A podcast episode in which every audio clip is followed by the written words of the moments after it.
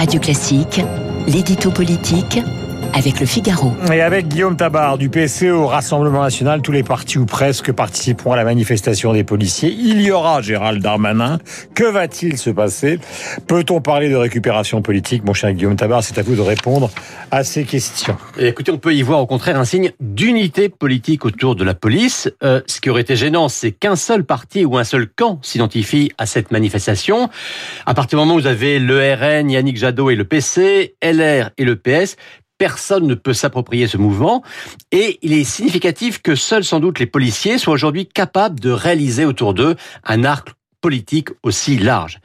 Et ce qui est intéressant aussi, c'est le clivage qui se confirme à gauche entre ceux qui n'hésitent plus à aller sur le terrain de la sécurité et qui réclament plus de moyens et plus de sévérité, et de la part du PC c'est spectaculaire, et de l'autre ceux qui continuent de juger néfaste de s'afficher à côté des policiers dont ils préfèrent dénoncer les violences supposées, comme les insoumis ou une grande partie des écologistes. Évidemment, le plus spectaculaire, c'est la venue annoncée de Gérald Darmanin. Le ministre de l'Intérieur a-t-il sa place dans une manifestation de policiers? Alors, d'abord, il ne participe pas à la manifestation, il viendra rencontrer les policiers qui manifestent.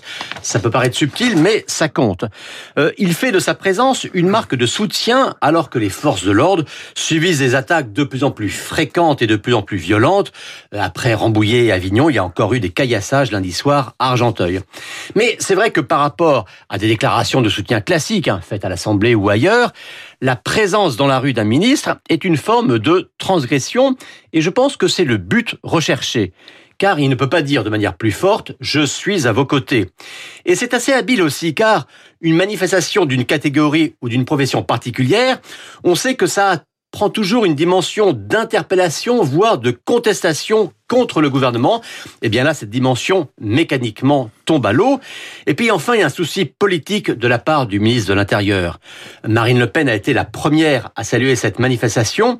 Eh bien, par une attitude effectivement inhabituelle pour un ministre, euh, Gérald Darmanin attire l'attention sur lui et donc il l'éloigne d'elle. Alors, présence ou pas d'Éric Dupont-Moretti, le garde des Sceaux Réponse. le garde des Sceaux est retenu à l'Assemblée nationale par la discussion de son projet de loi, justement, mais il a assuré qu'il aurait pu y passer et il a tenu à dire que la police et la justice étaient, je le cite, dans la même barque républicaine et il s'est défendu d'avoir une politique laxiste la mise au point était nécessaire.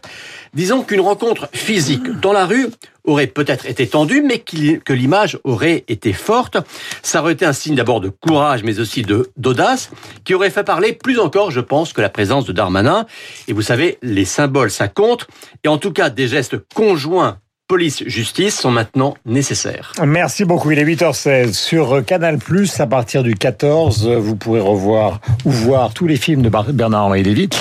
Et notamment la diffusion, donc là il s'agira du 14 précisément, d'une autre idée du monde qui sortira donc dans les salles de cinéma à la rentrée. Nous sommes en direct avec lui, il aime bien cette expression.